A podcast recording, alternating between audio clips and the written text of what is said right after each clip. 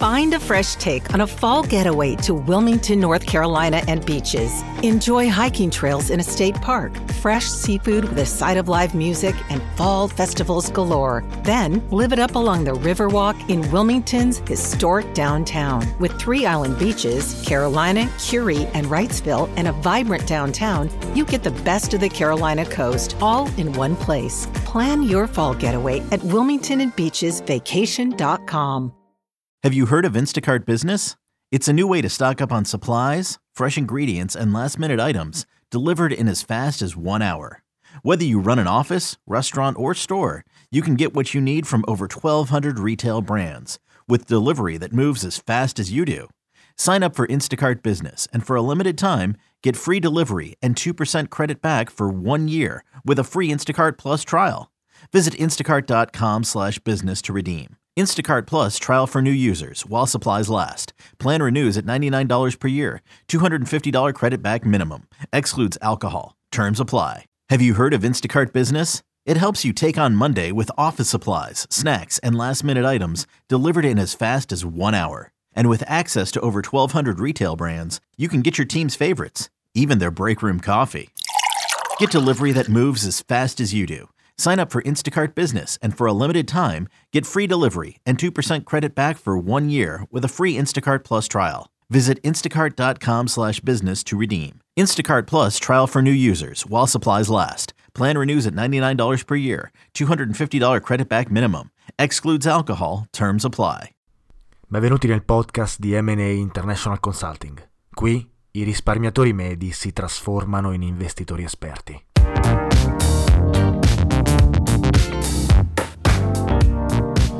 Buonasera, buonasera a tutti e benvenuti di nuovo nel nuovo podcast di Mata Associates International Consulting. Io sono Luigi Matarazzo, direttore e fondatore dell'azienda e in questo podcast parliamo di investimenti, parliamo di finanza e parliamo di mercati finanziari.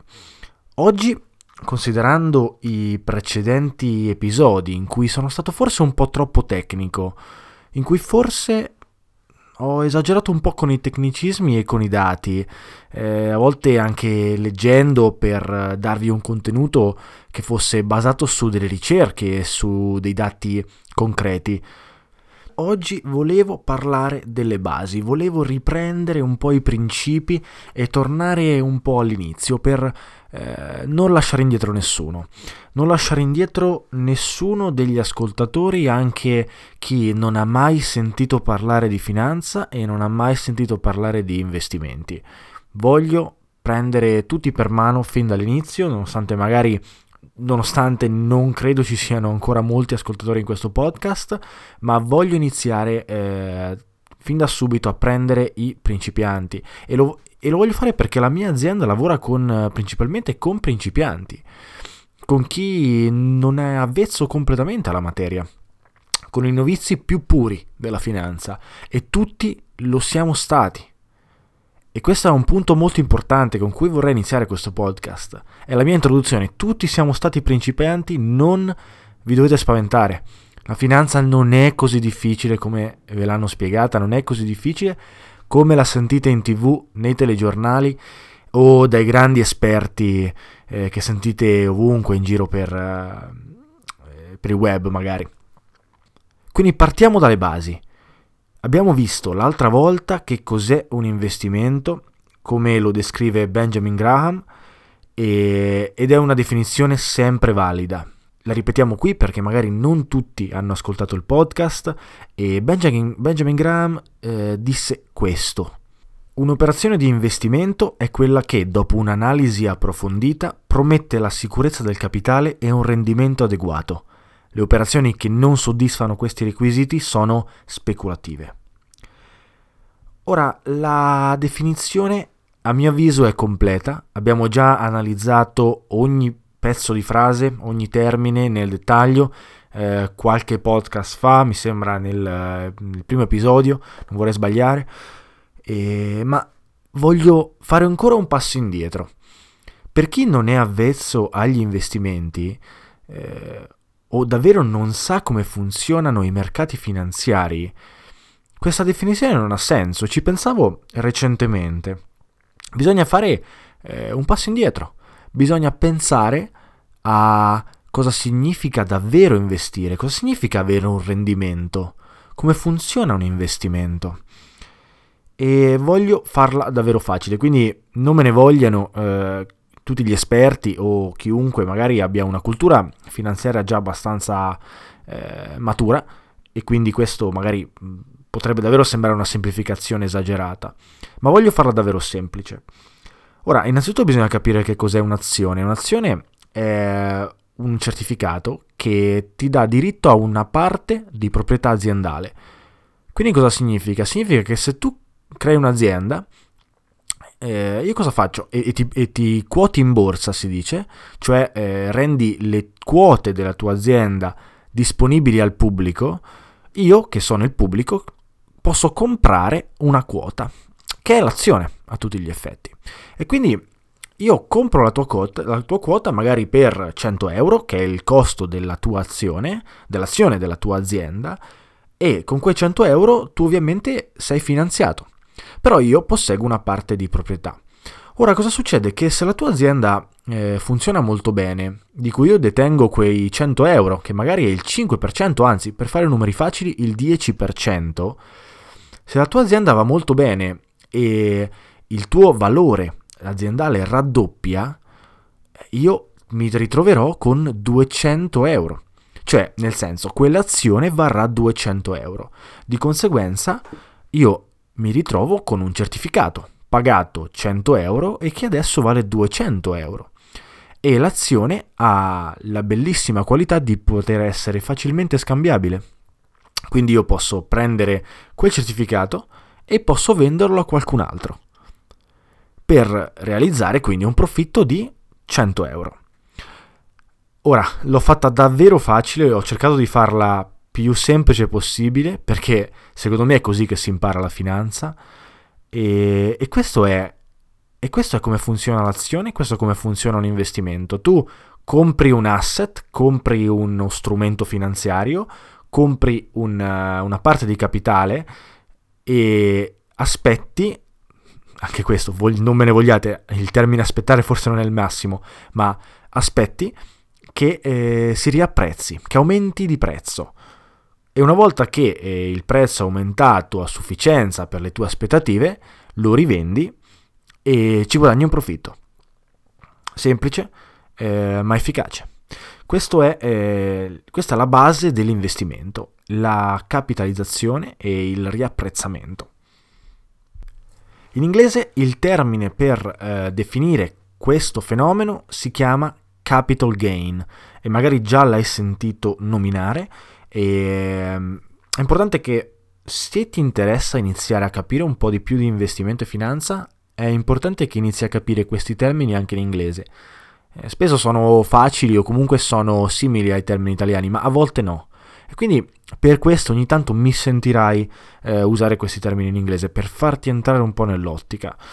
Eh, ora vorrei eh, paragonare questa tipologia di investimento, la, l'investimento del capital gain, che è il classico investimento dei mercati finanziari, vorrei paragonartelo con un'altra tipologia di investimento che è più vicino alle proprietà immobiliari anche se esiste anche nel mercato finanziario. Nel mercato finanziario è l'investimento con i dividendi.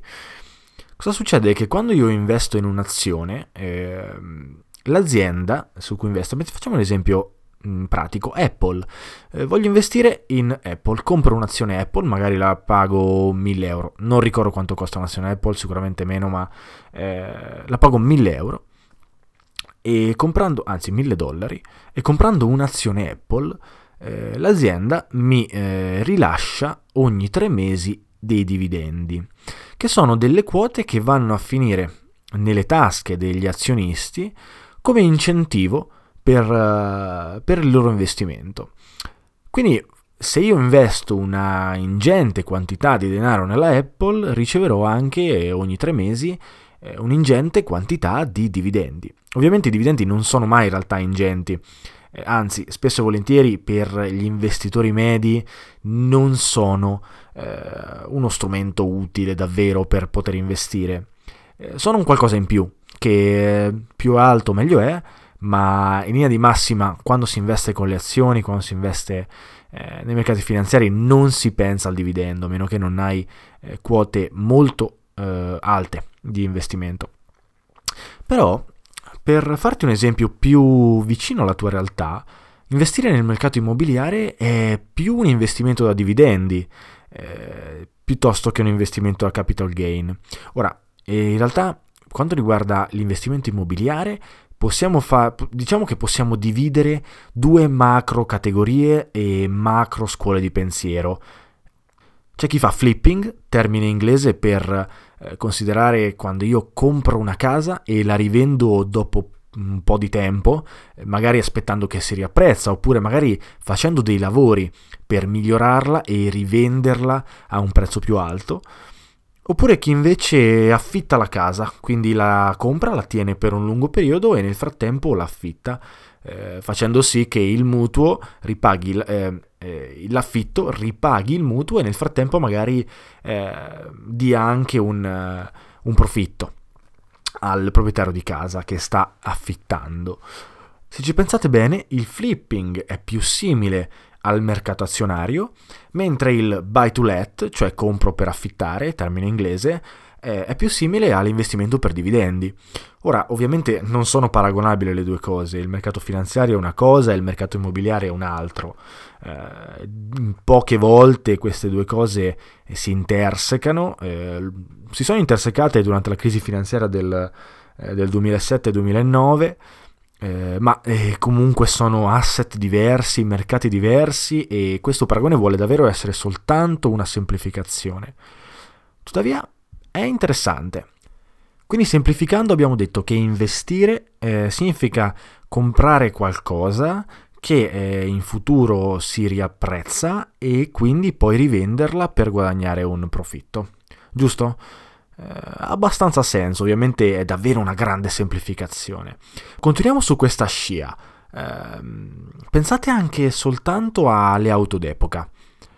Comprare un'auto, eh, magari una Ferrari adesso, non sono esperto di auto d'epoca, quindi eh, prendete queste cose giusto come esempio. Comprare una Ferrari adesso, ma come anche comprare magari un Rolex adesso e aspettare 40 anni eh, affinché diventa un'auto d'epoca o un Rolex d'epoca, potrebbe essere considerato un investimento. Ad esempio, magari esce un modello di Ferrari che è unico, magari ne escono solamente 7 nel mondo. Comprandolo, probabilmente, aspettando 20, 30, 40, 50 anni, quella Ferrari da eh, 300.000 euro che costava, forse anche più, non sono sicuro, eh, magari arriva a 500.000, 600.000 proprio perché d'epoca, proprio perché eh, i collezionisti possono essere interessati a comprarla per averla nella loro collezione personale. E questo mi fa pensare immediatamente a eh, un altro fattore fondamentale dell'investimento, la legge della domanda e dell'offerta. Ora non voglio entrare troppo nei dettagli anche qui, vuole essere davvero un, eh, un episodio base, basico completamente. Ed è anche divertente in realtà parlare di queste cose così, terra a terra. Perché la Ferrari da collezione a un certo punto si rivaluta eh, nel tempo. Pensateci, magari esiste una Ferrari che è stata prodotta eh, soltanto in 10 unità nel mondo. Eh, e facciamo finta che 5 unità sono possedute da collezioniste, da collezionisti che non vogliono venderla sicuramente. Beh, questo fa sì che ne rimangono solamente 5. Se altri tre collezionisti nel giro di 20 anni comprano quelle tre Ferrari, beh, ne sono rimaste soltanto due. Il fatto che ci sia scarsità eh, fa sì che chi è proprietario attuale di quella Ferrari possa aumentare il prezzo.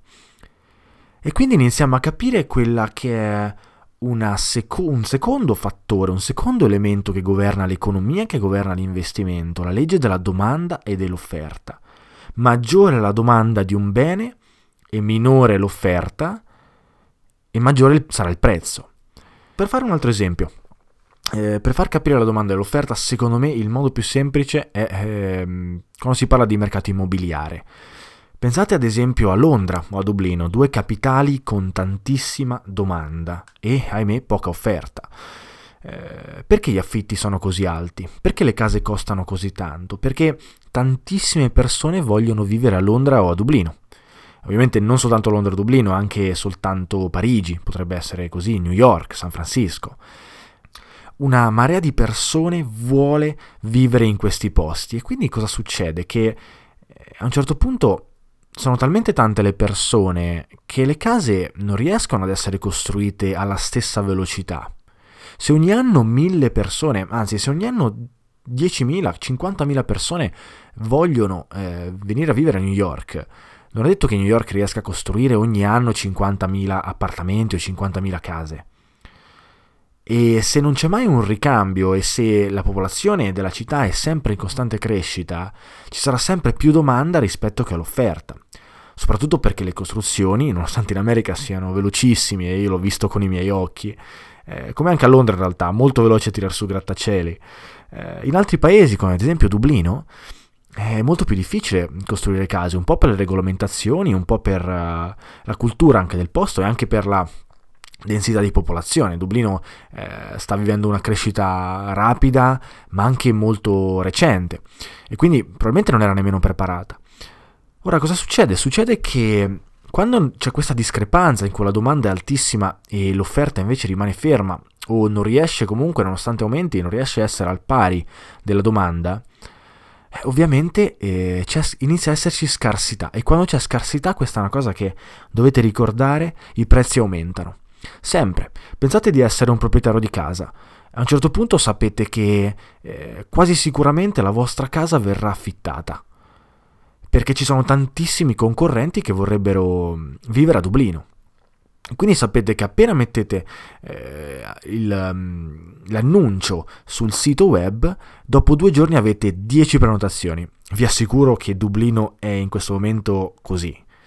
E cosa succede ovviamente? Che tu puoi aumentare il prezzo perché sai che eh, se a 500 uno non compra, probabilmente comprerà quello dopo. E se anche quello dopo non compra, beh, c'hai altre 8 persone e prima o poi qualcuno accetterà quei 500.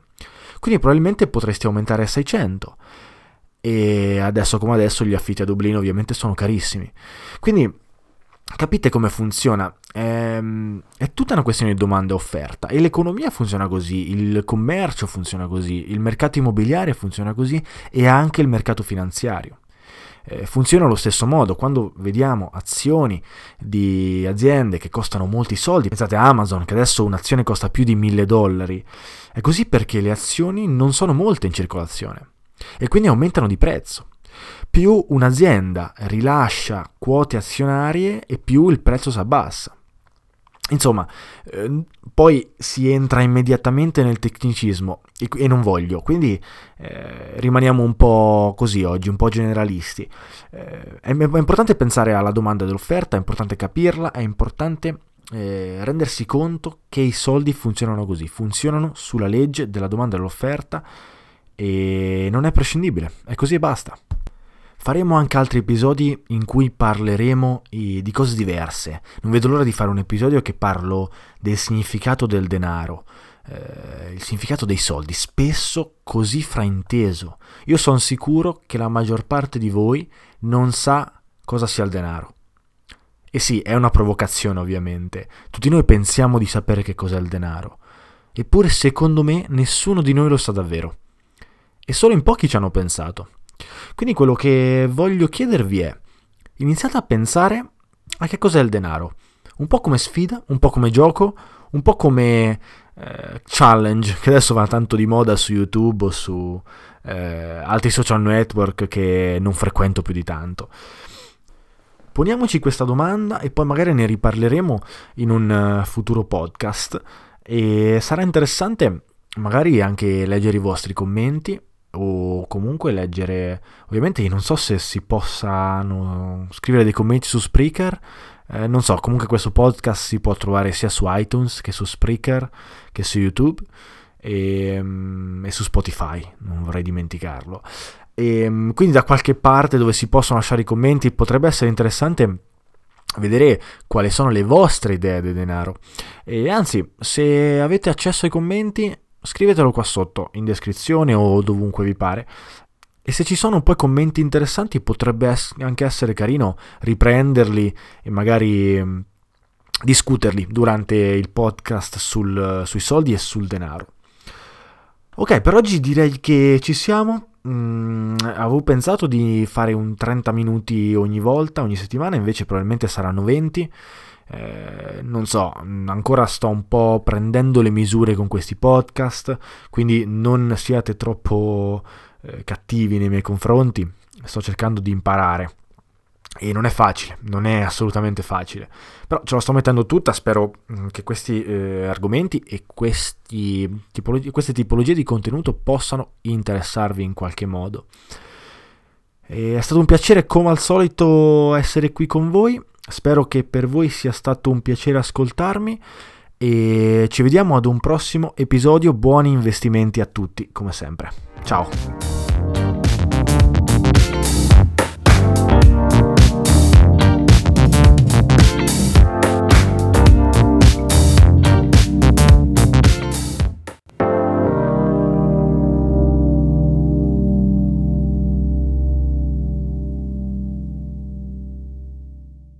Have you heard of Instacart Business?